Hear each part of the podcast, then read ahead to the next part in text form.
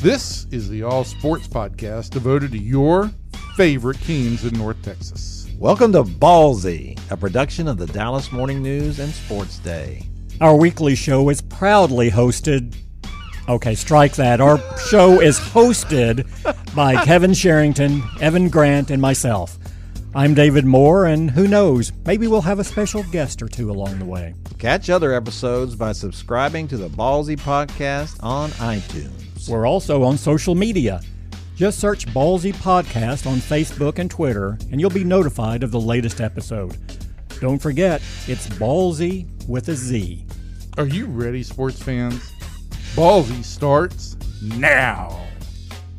Hello, everybody. Welcome into Ballzy, the Sports Day DFW Dallas Morning News Sports Podcast. I am Kevin Sherrington, joined by David Moore. Hello, David. Good morning, Kevin. How are you? I'm great. Our old pal uh, Evan is. We're doing better than he is. He, Evan had himself a little surgery on Monday. Yeah. wasn't a little. It was a lot. Uh, Uh, significant.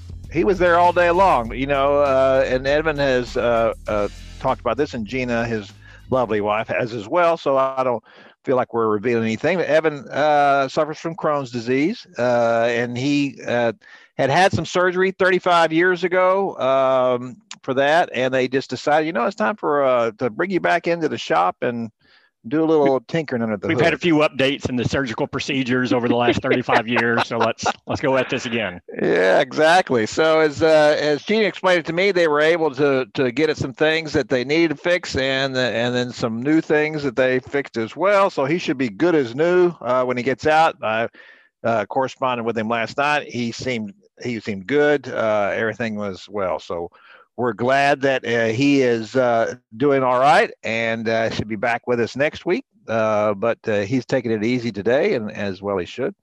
So we wish him the best and send him a big shout out. Yeah. Uh, For sure. and so today we're going to talk a little bit uh, in our first segment about the Cowboys. Um, and, uh, and and before we get into uh, the Senior Bowl this week and talking about mock drafts, um, you know, I have to say, David, I'm I'm one of those people who loves mock drafts. I, I think I get tired of them after about oh I don't know six months, but uh, I, I do like them for a while. It's just fun to talk about. I want to talk about the You're passing not of- alone on that. Yeah. that's right. I want to talk about the the passing of Alicia Landry, uh, Tom Landry's wife, uh, and uh, that you know it's it's she's not the last link uh, to that uh, first regime. Uh, uh, Gil Brandt is that, and we're glad Gil's still with us. But it was certainly a different time. You know, uh, uh, Tom and Alicia Landry uh, were members at Highland Park Methodist Church. That was that's our church, and and uh, and you know they we have several services, and there's eight million people that go there.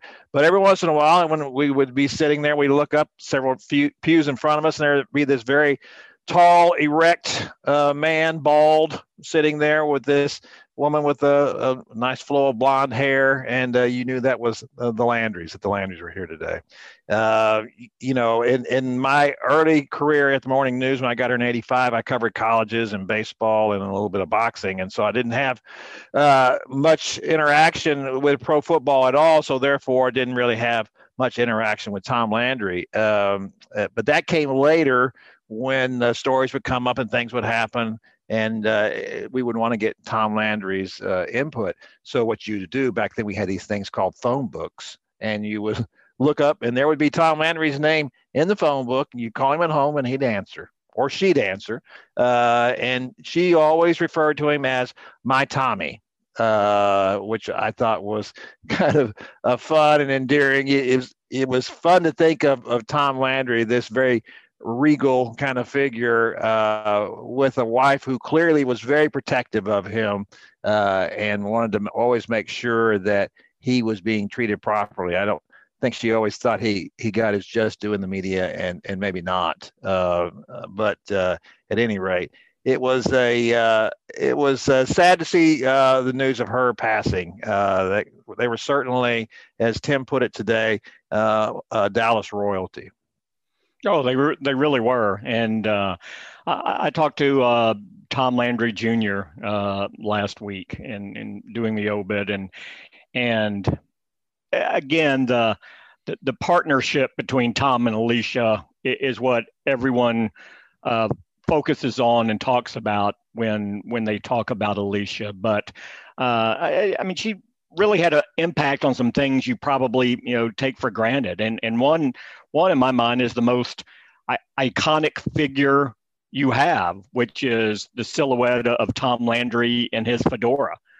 Well, after after the franchise was awarded to the Cowboys, which was awarded, the Cowboys got their franchise on the 11th wedding anniversary of Tom and Alicia Landry. It was the same day. But anyway, there was there was discussion in the organization about, well, um, you know, you, you want to be distinctive, you want to have a profile. Uh, uh, we're in Texas, you know, you're a Texas guy, grew up in Mission.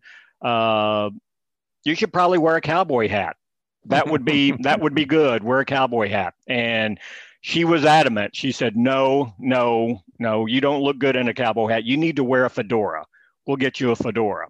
And uh, he knew better than to argue with that. So the reason you see uh, that iconic photo of Tom Landry in a fedora instead of a cowboy hat is because Alicia said, "No, this is this is what you're going to look better in." And you know, another interesting one I didn't know, and this is and and you know, she did not design the star on the helmet. That was the that was the Cowboys' first equipment coach who who did that.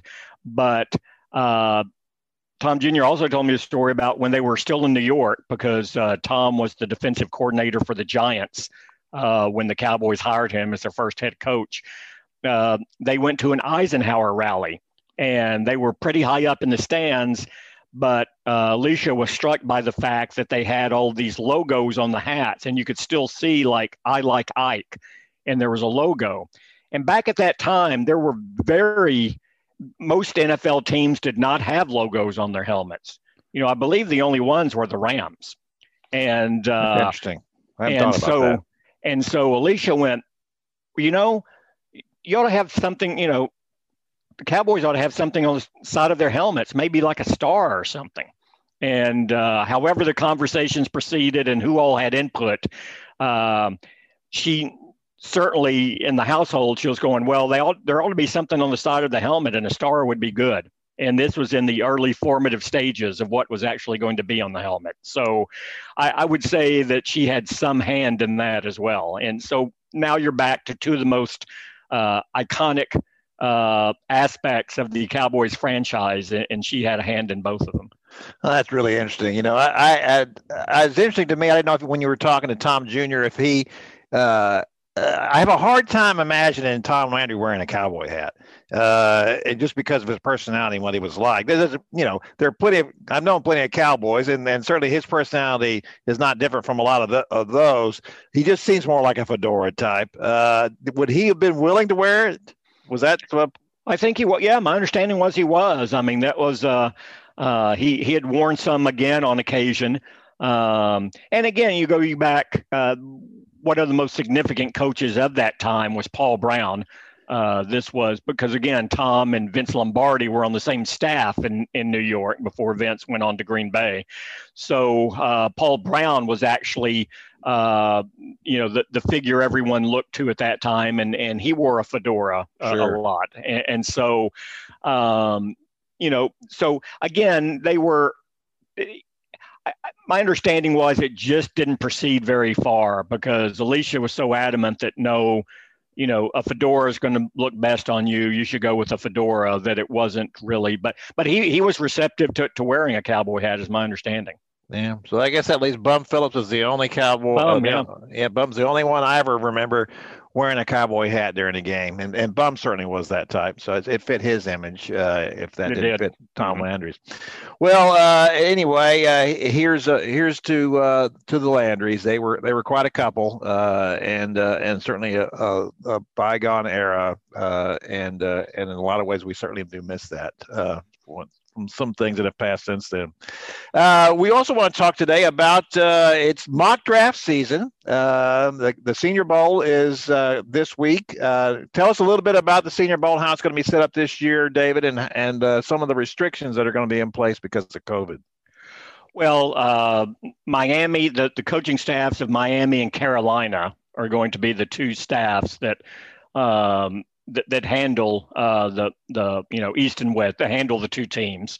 Um, they actually had difficulty getting staffs to to do it this year because of the COVID restrictions, because of uh, you know a lot of staffs have some older coaches uh, who didn't really kind of want to be in that position, um, and my, my understanding was that there were discussions up, up there have been reports that up to as many as 10 teams turned down the uh, or coaching really? staffs turned down the the opportunity to coach uh, in this game, which which normally they like because it gives you an edge. It gives you uh, it means for like four days you get to conduct practices before the games. It means you get to do basically extended interviews on players that uh, you will have an interest in drafting later. Uh, so in a lot of ways, I, t- I think it takes on even more of a priority uh, than it has in past years because you're not going to have as much information.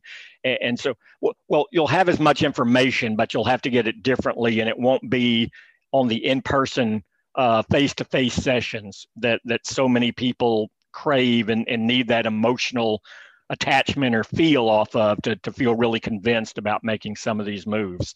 So, um, but like I said, Miami and Carolina will do it. But you know, in the past, there's really been um, there have been no restrictions. It's uh, teams send out most of their uh, coaching and personnel staff to go out there and watch the practices and and get together and talk and do their assessments and start putting together their uh, the resumes, if you will, on on uh, you know who they're looking at, and uh, certainly agents are there, uh, you know, and and and it's also a big place for it's a big connection for uh, assistants who are scrambling around trying to get some of those last jobs that are open around the league. So it's it's really it, it's not to the scale of the combine in February, but it's pretty close. It's a pretty active site. Uh, that will not be the case this year. You know, they're there now. They're going to start practices, I guess, today, um, four days leading up to the game on Saturday. Each team is only allowed now to have four representatives from their team if they're not coaching in the game. So the Cowboys can only have four officials uh, in Mobile at the Senior Bowl to watch practices, uh, you know, to kind of put together their own uh, homework and do things. So you're, you're, you're lowering the number of people there dramatically. Uh, not as many agents are, are allowed to be there that there were in the past. So just a much smaller, uh, more controlled, contained gathering uh, than what it's been in the past.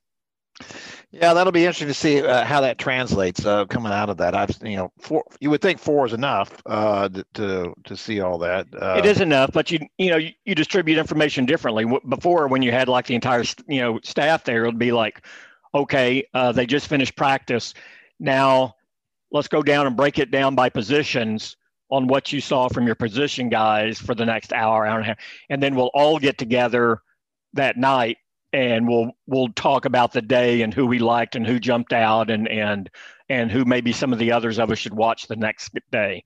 Um, now, you know, tape of the, the practices and all that is available, but it's just mm-hmm. you're you're having point people to disseminate information to say watch this on tape versus everyone being there and then you just in the aftermath of it going okay what did you see i saw this okay now what who should we talk about later tonight yeah. So I, I, it just it delays it. It formalizes the process a little bit, but but all the information will still be there. Yeah. Of course, you don't always get the same. You know, it's it's not like the Senior Bowl is just full of the top, you know, twenty picks. No. Uh, no. Uh, and rarely, rarely In fact, is it it's that. not. Yeah. Yeah, that's right. Rarely, these are more, more, and and you know that's why it makes it valuable. So a lot of these are, are guys who wouldn't be going the second or these, third. These round. are second and third day. These are yeah. by and large second and third day guys, which in a lot of ways you really need to get more information about because you don't have as much information on um, and and it's uh, those decisions are the ones you spend I, I, don't want to minimize but like when the cowboys were on the clock last year and CeeDee Lamb was there there wasn't much discussion i mean everyone has you know a pretty good feel on what the top of the board looks like and, and how they do it um, but once you get past the top of the board, once you start getting in, okay, who do you have at 125? Who do you have at 178? Um, there are more players gathered at those points of the draft than there are at 10, 20, 30, 40. I mean, the farther you go into the draft, the more true candidates you have at your draft spot uh, in fourth, fifth, sixth, seventh round. So that is really where it takes you digging in and, and doing the work. And, and that's where you can, that's where you really can make or break a draft. And that comes down to your, uh, the apparatus you have in place and how you evaluate information and, and uh, how you disseminate it and, and, and how you sift through all of it. You know, that's we we've talked about this before. That, you know, everybody listen. Everybody should have, uh, barring a, a, a, significant injury or or something that happens to a, to a player. Everybody should have some success in the first round. You know, even if you're picking at the bottom of the first round, you should be picking a guy who is going to contribute in some way. Uh, now they're not all going to be Pro Bowlers, and uh, but you should be able to get in the first round a guy who starts or plays a significant role for your team. Uh, I think you can get most fans to pick you a nice uh, a guy in the first round. It's in the second and in the third and the fourth uh, rounds uh, in particular that are the ones that you really need to be producing as well. You need to be, you know. I, I, th- I, think I learned this lesson when when I was a kid, and for whatever reason in, in Houston, maybe because the Oilers weren't playing very well, uh, and maybe just because uh, someone gave us a poster of the Kansas City Chiefs uh, when they won the uh, Super Bowl or won the NFL championship. Um, I was just in, really intrigued by them uh, as a as a boy, and then uh, as I grew up, and then they they weren't any good anymore. It, it, I used to, you know, I didn't follow them anymore, and I uh, wondered, well, why aren't they not any good?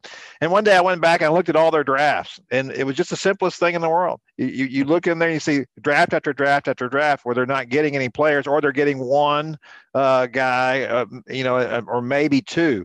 And then if you look back at the years when they were uh, really good at the top of the NFL, or the AFL at the time, uh, they were getting three, four, and, and five players from a draft. Uh, and if, if you're getting that kind of production in your draft, you can look at uh, you, we can complain about Jerry Jones all we want to uh, about how he interferes too much in the culture and all that, and I hear that from fans all the time, and I don't necessarily disagree with them.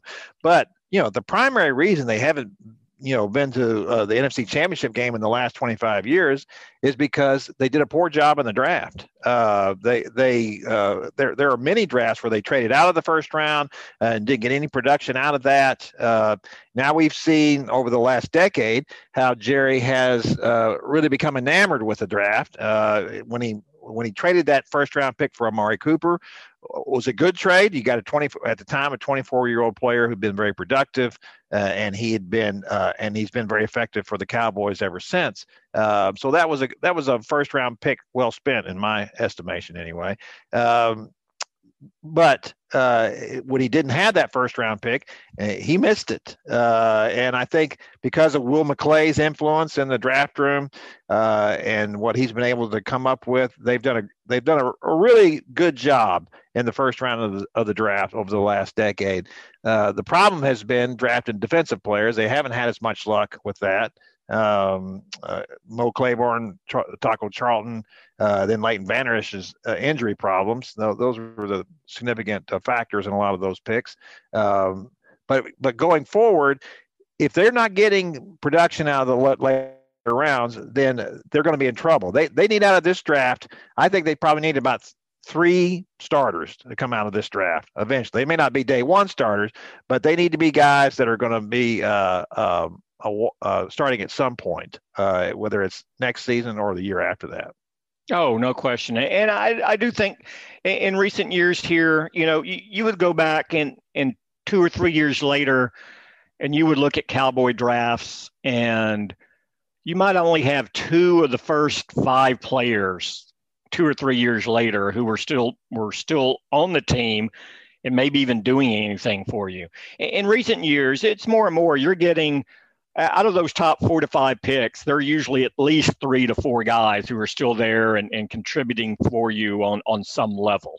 Um, and uh, certainly when you were drafting high, like when they were back in 2017, 2016, excuse me, when they're number four. you know. Uh, but this is going to be another year. This is a year, you know, it also depends on where you draft because it's not just that round.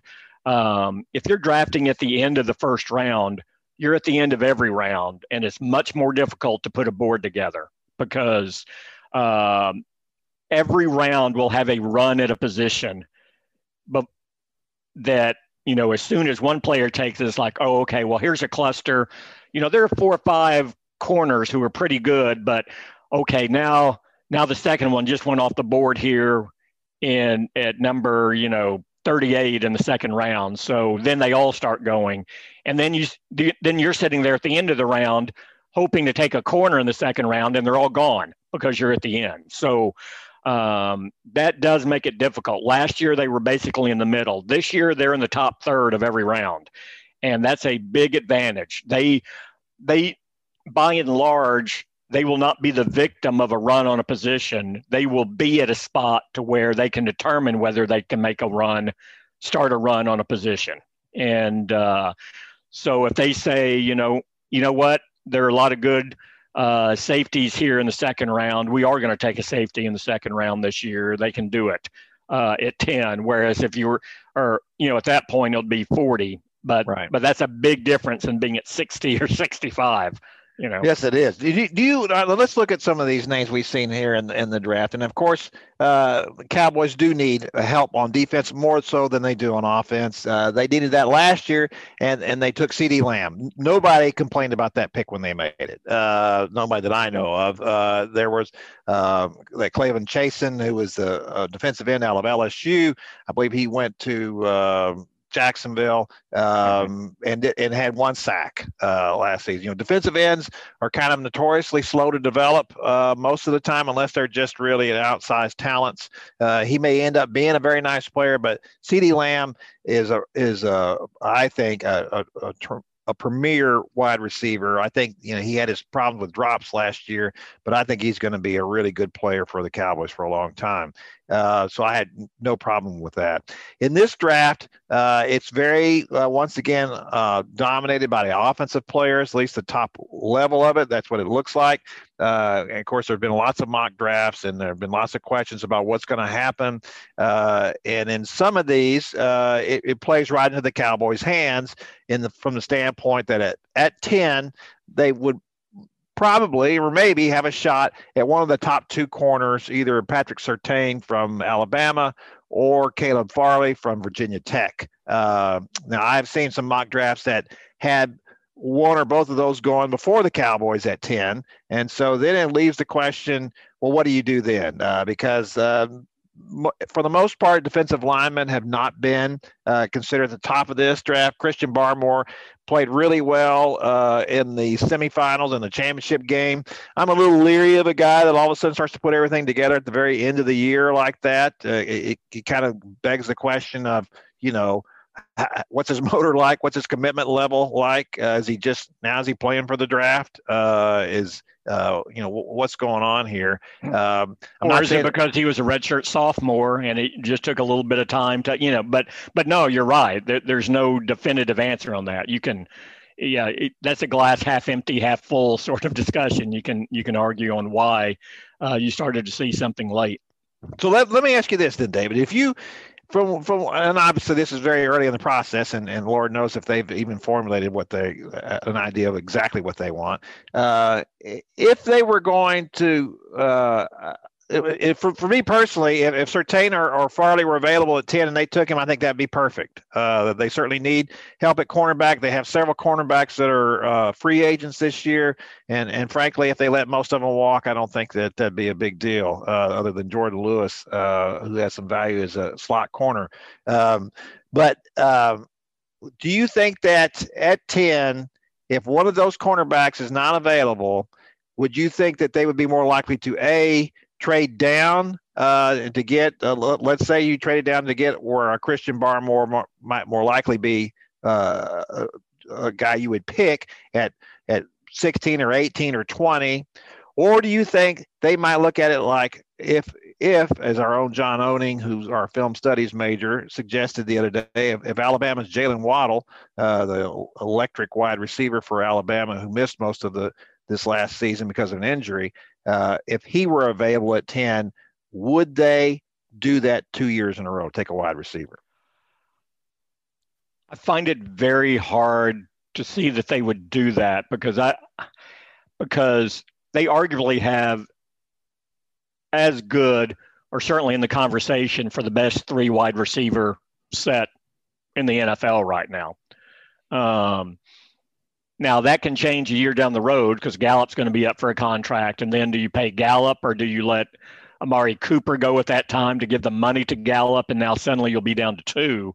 But um, I, I, just think they have so many needs on the defensive side of the ball um, that I I think them taking a receiver there again would be highly unlikely because then you look at it, and now suddenly you gave up a first round pick to get Amari Cooper in 2019. Um, so so really, so really, your first round pick in 2019 was a wide receiver, right? Your first round, your unexpected first round pick in 2020 was a wide receiver, right? So that would mean you selected a wide receiver in the first round in three consecutive drafts. So I I just cannot see a scenario where that would unfold or where it would add any immediate value to your team based on how you're structured at the moment. So um, no, I, I really don't see that. I, I think more likely is um, well again, I think out of Farley or Surtain, I think I still think there's a good shot one of them is there and this is going to depend on how many quarterbacks go in the top 10 and and that's something to watch too because if uh, if teams have like four quarterbacks and three are gone and now suddenly you're at nine or ten and you're afraid that quarterback's going to go dallas is a prime spot to jump up to give something where they could go back just a few spots and get an additional pick for a team that needs a quarterback. And we've seen that that you do have to pay pretty, a pretty high price to move into the top 10 to get a quarterback. So um, that 10 could have a lot of value. And it, I, I will say, if I think that's on the table, if Dallas does that, they don't want to move back too far. Uh, they would only move back four or five spots in my mind, you know, maximum, uh, because they'd want to get like a, a barman. Uh, that would Barmore. be in that range. Barmore, excuse me. Yeah, uh, defensive tackle. So, um, I, I would think if they're at 10, you would see an offensive tackle taken before you would a wide receiver if they didn't have the defensive player on the board that they really liked. Uh, and, and, another guy we haven't talked about is going to be around that range is uh, Penn State's Micah Parsons. Um, linebacker. Yeah. Now, where he fits in the system is that your primary need? Um, not necessarily, but that's going to be um, you know, Dan Quinn is is just back in the office this week with his uh, defensive staff. All the assistants were off, and they're coming back in this week. So they're going to sit down. Uh, you have a new defensive coordinator, and you're going to go through and assess what you think you have at each position on the board, and then say this is what we really need, and this is our order of filling these slots in the off season. And uh, maybe he looks at linebacker and says, nah, I, I don't like this. I, I think this is every bit as much as a need as, as defensive tackle or safety or corner. So they're starting that process at the start of this week with a new uh, uh, Dan Quinn and his uh, reconfigured uh, defensive uh, coaching staff. You know, it's interesting to me about uh, that question about linebacker because, you know, when first of all, we know that there was a big imprint of Jimmy Johnson on Jerry Jones for years after Jimmy left, and which that you know Jimmy was famous for. Now let's let's trade out of this pick. Let's trade down. Let's you know let's let's do this because he felt like he knew these players so well and he yeah. could get what he wanted and get them when he wanted. Uh, and he uh, did coming from college. That helped because he oh, was absolutely. recruiting. He knew he had a, you know, he had a feel for a lot of these guys. He lived in that world for a while, and that really helped them for you know three to four, you know, at least two to three years. No, no uh, question sure, into into the move to the NFL. Right. And so when he would make these picks, uh, uh, and so I, I do think that we saw that that uh, that he did pick some linebackers pretty high. But Jerry, I mean Jimmy, kind of undervalued linebackers. I thought a, a little bit. Uh, he he was about linebackers like the Cowboys are about safeties now. It, it seems now they completely flip flopped. They've spent, of course, they spent the second round pick on Jaylon, uh, which they felt like was a bargain because he was he was hurt. Would have been a top five pick if he hadn't been hurt at Notre Dame uh, in the bowl game. Uh, and then they spent, of course, a first round pick on Leighton Vander Esch. Uh, and then if you go back to when they spent a second round pick on Sean Lee. Uh, so those were very high picks for the linebackers who have played for the Cowboys now, predominantly for the last five and six years. Um, and and I have to say, uh, and I, I'm a you know, I come from the 60s and 70s when linebackers ruled the NFL. And so I'm as big a fan of linebackers as anybody else. But I also feel like at, at this point, I'm going to value a really top safety more than I'm going to uh, to value a, a, top linebacker. I, I, just feel like that the uh, the Cowboys have the, the two guys that they got uh, that they have now, uh, Jaylon and and Vander Esch. Uh, they're both very athletic, big guys. Uh, I, I don't feel like uh, sometimes, yes, I would like to see them be a little more uh, like Sean Lee was in his prime. I, I, always felt like that Sean Lee was so good at, at diagnosing a play and such a tremendous tackler. Such I don't know that that I have seen. Uh, uh, for the Cowboys in in in decades, a, a, tackler who was just as form efficient as Sean Lee, uh, always wrapping up, always uh, doing such a great job. And of course, I, I do believe that it's uh, Sean's time probably has come and gone, uh, and he's not been nearly as good even when healthy the last couple years as he was in his prime. Uh, but I, I do feel like that this team needs a top not safety. I thought that Donovan Wilson this last year really came into his own uh, in his second year and when he got an opportunity and played really well. And it's very encouraging the way he played. Uh, he's more of a, a, typical strong safety. I think. Uh, I I think what they need is that free safety. Xavier Woods is a free agent. Uh, kind of regressed this last year. I was never a Xavier Woods fan in particular. I know that the Cowboys felt like he was a star in the making, and uh, I just I never saw what they saw uh, in, him. Do you do you feel like uh, that they are looking to upgrade there at safety? Is it a possibility they would not resign Xavier Woods? Yeah, I think there's a good chance they don't resign Xavier Woods. Uh, you're, you know, you're going to have limited resources. You and and most of those are going to be directed to resolving Dak Prescott status. So uh, you're not going to have as much, much. Plus, the cap's going to go down this year. You don't know what it is yet, but um, you, you're going to have you're going to have to be very judicious in the funds you spend defensively. And you know, this team did like Xavier Woods. They and he's been a solid starter, I would say. But I, I agree with you. They had hopes that he would be more. Uh, and, you know, we've talked about this before, but you've heard this drumbeat time and time again about this defense needs playmakers. And you, you haven't seen, you, you had this short burst at the end of this past season where they started to force some turnovers against some bad teams um, that you hadn't really seen before. But but what has been the constant in all these years when they've been uh, stressing the need to get more turnovers and haven't? They've also minimized the safety position.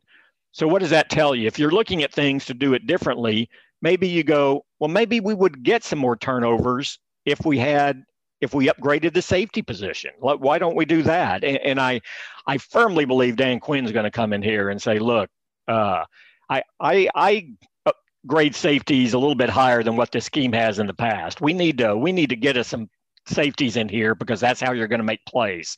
Um, and so I, I think there, and, they also need to determine what are they going to do defensive tackle. I mean, for so long it has just been the uh, well, I'll plug a guy in there. Spend your funds on your your outside pass rushers and your corners. Uh, I'll make everything else work. I'll just plug a guy in there. Don't worry about spending money there uh, where we've seen where you, that's gotten you because not only um, not only does it leave you really weak in the middle of the line, uh, it also gets that offense and those offensive linemen on top of those linebackers rather than the linebackers being able to attack and go downfield to the play. Uh, suddenly they're having to fend and and work their way off of offensive linemen to make a play versus seeing the play in front of them and proceeding and going and, and making the play. And to to get better play out of your linebackers, I don't think there's any doubt that you need to upgrade the interior of your defensive line. So that those are going to be uh, interior of the defensive line and safety are going to be along with corner because they do need corners because of where they are. I, I think are going to be uh, big priorities in um, the draft and also free agency. But uh, let let's see how this works out. I, you know, again, they I don't think they've spent. I think in the last eight years they haven't spent anything higher than a sixth round pick on a safety. I would anticipate that will change this year. I, will be shocked if they don't take a safety. Uh, if not in the second or third round, I, I, would think you know fourth or fifth, and, and they'll have some compensatory picks that allow give them a little bit of latitude.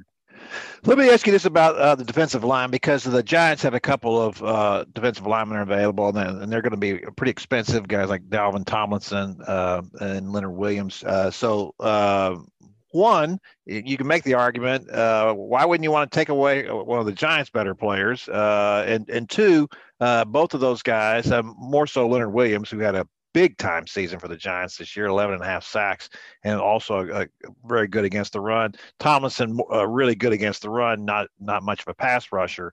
Um, the Cowboys typically go out make some a few free agent signings before the draft to kind of take some of the pressure off so they can take the best players available that sort yeah. of thing. Uh, but it seems to me uh, that they're not going to they don't make big splashes in free agent signings anymore. They usually just go out and get a uh, serviceable players, uh, guys they feel like are just kind of fill, you know, plugging holes, that type of thing. Do you expect the Cowboys would do the same this year? I would expect they will still try to get a defensive lineman or two uh, in free agency, but I would expect they would not spend very much for them either. I don't think they have very much to spend because yeah. again, you have to resolve uh, Dak Prescott and uh, and the cap's going to go down. And the other issue you have here is one of the reasons they haven't made a big splash in free agency in recent years is one that they looked at it and, and their assessment is you usually overpay so much in free agency. If you go after too many players, then you're you're really selling yourself short. I mean, you're just tying your hands on the cap and you're not filling that many positions. Two, the Cowboys have so many positions to fill defensively to to really draft the you know to dra- have a pure draft. If you go out and you spend money on a defensive lineman, they're not going to have money to spend on anything else. They're not going to have money to spend on another safety to bring in, another corner to bring in, another linebacker. Now suddenly you're sitting on the draft board and you're going, we have to take a safety in this round. We have to take a corner here uh, because we don't have any depth there and they want to avoid that. So, one, they don't have the money to do it. Two, it really doesn't fit their philosophy because they have so many needs on the defensive side of the ball. Uh, I think they're they will judiciously pinpoint where that money goes and try to fill as many holes as possible heading into the April draft. All right, well, I'm going to tease to uh, to uh, next week's uh, um, podcast and uh, talk about uh, at that time the potential possibility if uh, if they, you decide at that point of moving on from Amari Cooper, which he will make twenty two million dollars uh, in uh, twenty twenty one. As much as I like Amari Cooper and everything he's been, I think because of some of their strengths that they have and because of the weaknesses they have, then maybe that's the best move to make. But we're gonna let we're gonna tease with that one, David, and we're not going to talk about it this time because we're going to move on now and talk about the Mavericks uh, and uh, who are struggling at this point, especially at home. Uh, now two and four after the loss to Denver Monday night. Uh, that was pretty predictable. They would lose to Denver. The uh, the Nuggets are really good, uh, and the Mavericks are still short four guys in the rotation. and but, but we talk about home games now. Is there really much distinction in a home game and a road game? No, there is not. And I'm going to tell you something. I went out there uh, the other night, Saturday night, to give uh, Brad Townsend a, a, little spell, and uh, so I, I, wrote a column off the game and also did a little uh, game story. And that's the first game that I've been to the Mavericks this year. And uh, I'm going to tell you something. It was just a little creepy. Uh, I, you know, I, of course, went to Rangers games last year where there were, you know, there were no fans, but there were still a lot of people in the press box. Uh, there would still be, I don't know, 15 to 20 people in the press box, and you'd see a lot of people around. Uh, I'm at the American Airlines Center the other night.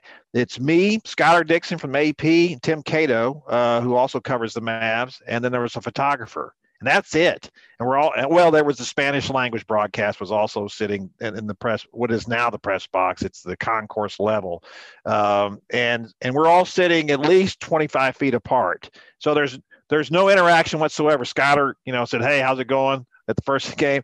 That's it. There's no one passing out, you know, uh, the you know the Sheet, quarter stats, quarter the sheets, and all that kind of stuff. And of course, you know me, being the idiot that I am, I'm I'm struggling to find out, you know, to use the the, the monitors that they have there, and I and I don't know how to use the monitor. They just they, they flash up the results, and then I'm having to wait for them to come back around, you know, when they when they go around for the next you know cycle of uh, stats and and so, uh, and then, and I think from the player standpoint, this is, I thought really summed it up so well. So, so, you know, you really can't tell when the game's about to start because there's just not, you know, it's it's just such a weird atmosphere. Well, the Mavs maniacs are on the same level as the as the the the press is now, right? So mm-hmm. they're they're over there making some racket, and that's the only real noise going on besides the artificial noise coming from what they're uh, the you know, they're doing is the event presentation, their, yeah. presentation, mm-hmm. and. And so the the Mavericks players are coming down to the floor. They're walking. They're walking in, and uh, they're in a line, and all of a sudden the the maniac just burst out yelling, and and and I swear three or four of the players jumped when they did. and they and they turned around and then looked and gave a big thumbs up to the maniacs. So it's like you know, you think that the that the players ever acknowledged the maniacs before? you know, it's just such a, it was such a bizarre atmosphere. And so you know now they've talked about the fact that certainly in that game Saturday night, uh, they they looked very lethargic in the first half. Uh, I, I, I, you know we have a tendency to want to ascribe uh, feelings or whatever or emotion or energy sure. level and, and, we don't really know exactly what it is. It could be any number of things. One thing they were playing at that point their sixth game in eight days which that's a lot you know? Mm-hmm. so there's number one. Number two they were at they're without four players uh, in their rotation uh, and so the so these guys are all playing a lot more you know a lot more minutes than they normally play. So that certainly would be a contributing factor as well. But after the game, several of the players uh, and and and of course Rick Carlisle had none of it. You know he doesn't want them making excuses. He can't afford to let them make those kind exactly. of excuses because this is just the way it's going to be. It's going to change for a while. Yeah, it's not going to change. But they but they all said you know yeah there's just no energy in the building. You know and there's no energy in the building. It's just kind of hard to kind of get up for this. You know these these guys are, are still elite players, but you know, there's a reason why we talk about home court advantage, right? Exactly. home field advantage. And, and and and people is they're they're yelling for you. They're getting charged up for you, and uh, and they do thrive on that a little bit. And I and I think it's a factor, especially over the course of the game. Like say when you have six and eight, uh, you're tired already. There's fatigue. Every athlete deals with fatigue. Um, you know, and you can say, well, they, they need to fight through that and be mentally tough and, and play the exact same way, perform the exact same they, way they would, whether there's anyone in the building or not. In theory, yes. But you know what?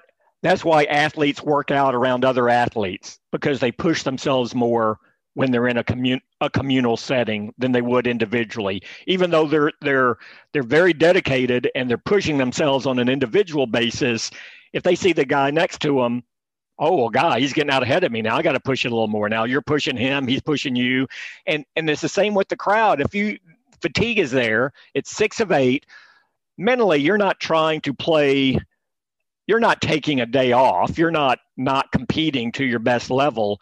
But if there's a murmur of energy and people yelling underneath that goes over the course of the game, over the course of the game, that's going to seep into your performance in some way and usually in a positive way. That that that is going to help give you some energy.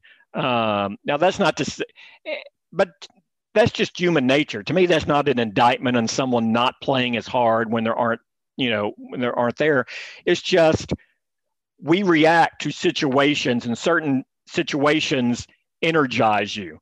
And a crowd energizes you at key moments in a game. And not having that crowd uh, the key moments feel different. And how do you respond? And how do you go about it? And every team is faced with this. It's not just them. But i will say by and large probably younger teams that impacts a little bit more than maybe it should.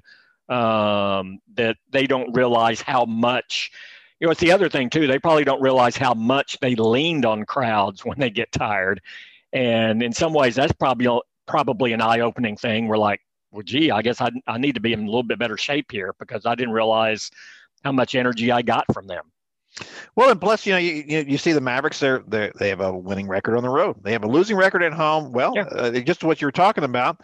These young guys are are not feeling it on the road. You know, they're not they're not getting that kind of pressure. They're not getting fans screaming at them. Uh, you know, uh, and and I know we we say that that sounds silly, but you've been down there on the floor. We used to be down on the floor anyway, and you know what it's like down there when you got fans uh, yelling, screaming over the top. And, it, some players are affected by that kind of thing. You know, I, am always amazed when you see players turning and talking to fans and saying things to them. Uh, it just seems the craziest thing in the world to me, but but sometimes they do. Uh, so I think it's interesting that that on the road, I think the Mavericks are playing better uh, and then at home they're not. And I think that's part of it. I think that they feel like there's not as much pressure on the road as there usually is, uh, and then at home though there's not as much boost, uh, and mm-hmm. so they're not they're not getting the same. And of course, some of that has to do with, with who you're playing at home as well. Sure. Uh, but uh, but you know, watching them against the the Rockets the other day, it seemed to me like Demarcus Cousins was making in cases that hey, you guys should have uh, should have traded for me all those times you talked about it. You know, he, he looked unbelievable. Uh, you know, he, he scored like nine points in his previous six games, and then he goes off for 27. Yeah, very uh, uncharacteristic from how he had been playing. Yeah. Yeah. So, uh, very interesting here. To, it's very interesting to me to see, you know, it, it's so hard to judge, you know, anything about where the Mavericks are going to come in now, and because you know because of the shorter schedule, and who knows how many games they're going to end up actually playing. Um, this is very it's it's hard to criticize them uh, when you're when you're missing you know uh, over a third of your rotation. Uh, and by and large, you're, you're some of your best defensive players. I mean, the whole def- oh, emphasis this year is to get, be a better defensive team because that's going to serve you in the long haul. But your best defensive rotation players are out, and so now uh, you, you knew it was going to be in some respects and we talked about this. I think we even said that, you know, over the first 20, especially first 20 games of the season was going to be an adjustment um, because they were just going to have to play differently and they couldn't go back to, oh, well, we would have won that game if we would have played last year's style. Yeah, you would have, but you're not playing to win that game against uh, an equal opponent in January you know you're you're making some sacrifices now so you have a better chance uh, to be the top four team in you know June July. So um, but you know all that being said we're getting pretty close to 20 games. What? I think they're 8 and 9 now. They're under mm-hmm. 500 um, they're about to have two games with a very good Utah team. Um, and you don't have 82 games this year. You have 72 and let's say you finally hit your stride. Who's to say that you or your opponent is not going to be knocked out for those next few games because of COVID? And so it's very hard, even when you get into a rhythm, to know that you'll be able to sustain it. And and and that's harder to do when you're making a, a transition in how you're playing. So um, while it's all understandable, you know, that they need to start showing something here over these next 10 games and starting to get some of that defensive identity and, and starting to put together a win streak because you can't afford to get too far behind in the West. Uh, because if you do, if you're looking up, there are going to be so many teams you have to pass uh, in those final, you know, weeks of the season. It's going to make it more difficult. So no, no, question about that, and that's uh, you know the, the, names we were talking about here, of course, are, are out. Josh Richardson, Maxi Kleber, uh, uh, Dorian Finney-Smith. Dorian yep. Uh, and so these are guys that are are really uh, good defensive players, as you said. That's going to be driving a lot of what they try to do. Plus, you know, the Mavericks were hoping that, that Josh Richardson develops into something of a third wheel here. Uh, and he was showing signs of doing that uh, some, uh, not, uh, not, you know, I, I, was interested to see the difference between how he was doing and what Seth Curry is doing for the 76ers now. He stepped right in and he's having a great year uh, for, for the Sixers. He's mm-hmm. I was averaging last time I looked 17 and a half points a game. So uh, that would be a career high for him uh, if he continues to do that. But that was a situation, you know, where even if he, you know, has that kind of season, doesn't mean it was a bad trade for the Mavericks. No. They were giving up a guy that they have plenty of offense. Uh, last year, they were trying to de- develop a more of a two-way player in Josh Richardson. Certainly, I think that's what he is. But he needs some time to get uh, acclimated to playing with uh, with Luka Doncic uh, and uh, and fulfilling that role. Uh, and now, of course, he's been out. Uh, the the feeling is is that what Rick Carlisle said the on Saturday was that he felt that Josh would be the next guy back. They they hope that that all these players will be back except for probably Kleber. It looks like that he's the the last guy who might be able to return to the team, and they're hoping to have them back this week. So that would make a significant difference. But of course, those guys have to get in uh, back into the playing shape. But it won't be like they just step right back in and everything's fine. Uh, I think so, there's some parts in last night's game where Jalen Brunson was pretty pretty gassed.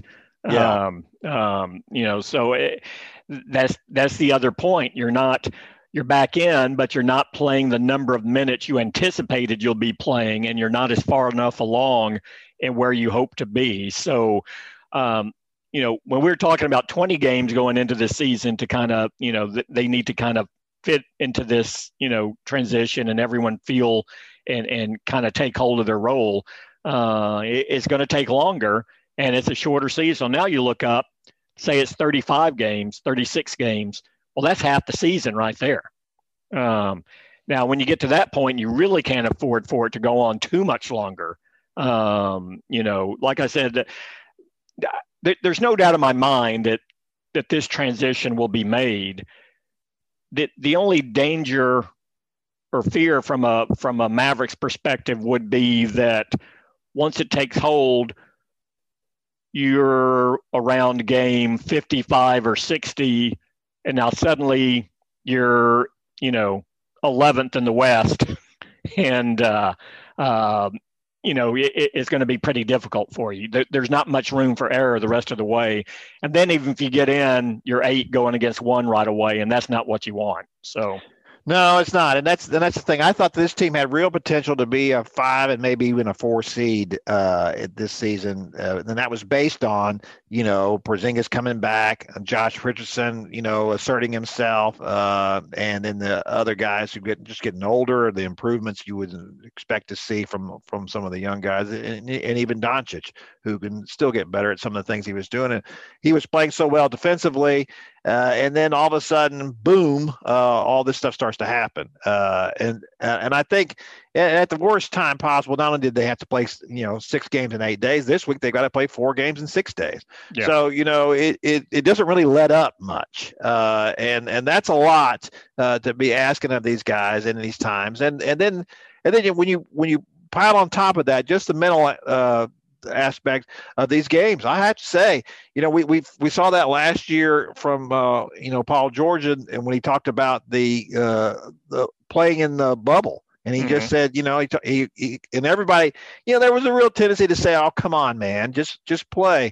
But it is odd, it is strange, and it does make you feel uh, different about it. It made me feel different about covering it. It didn't feel like I was covering a game. I just felt yeah. like I was I felt like I was in a lab experiment of some kind. It just it's just a very odd setting uh, to to to be in and be playing, trying to play games and play with the same emotion that you always have. Uh, and uh, and there's so there's a, all kinds of adjustments that these players are having to make.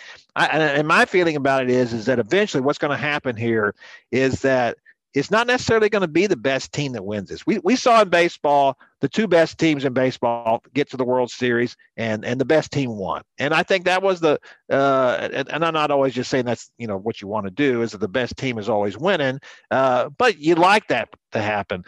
I could just really see if this continues in the NBA. Uh, anything could happen here uh, about uh, who, who gets in the playoffs. Uh, it, will it'll be a little bit of a survival of the fittest here, and and I don't know, you know, most sports is you, know the the teams that win generally speaking don't have a lot of injuries, but these aren't injuries we're talking about here. This is something that uh, that is completely out of everybody's control, and uh, I just I just have an uneasy feeling about all of it. Well, and athletes and coaches like control and they're not in control now, and that's a, a very difficult thing for a lot of them to handle. Yeah, it is. All right, David, that's going to do it for our uh, podcast this week. We uh, we're we were sorry that Evan wasn't here. He'll be back next week though, and we'll talk some more. And uh, as I talked about, we'll we'll talk about possibilities of what the the Cowboys might do next time. Uh, we we did talk about the the Cowboys uh, and uh, the Senior Bowl this week, and they will we will have the reports back from that when that's over next week. We'll be able to talk about that and uh, all kinds of other stuff. So, from everybody in here to everybody out there, thanks, and we'll see you.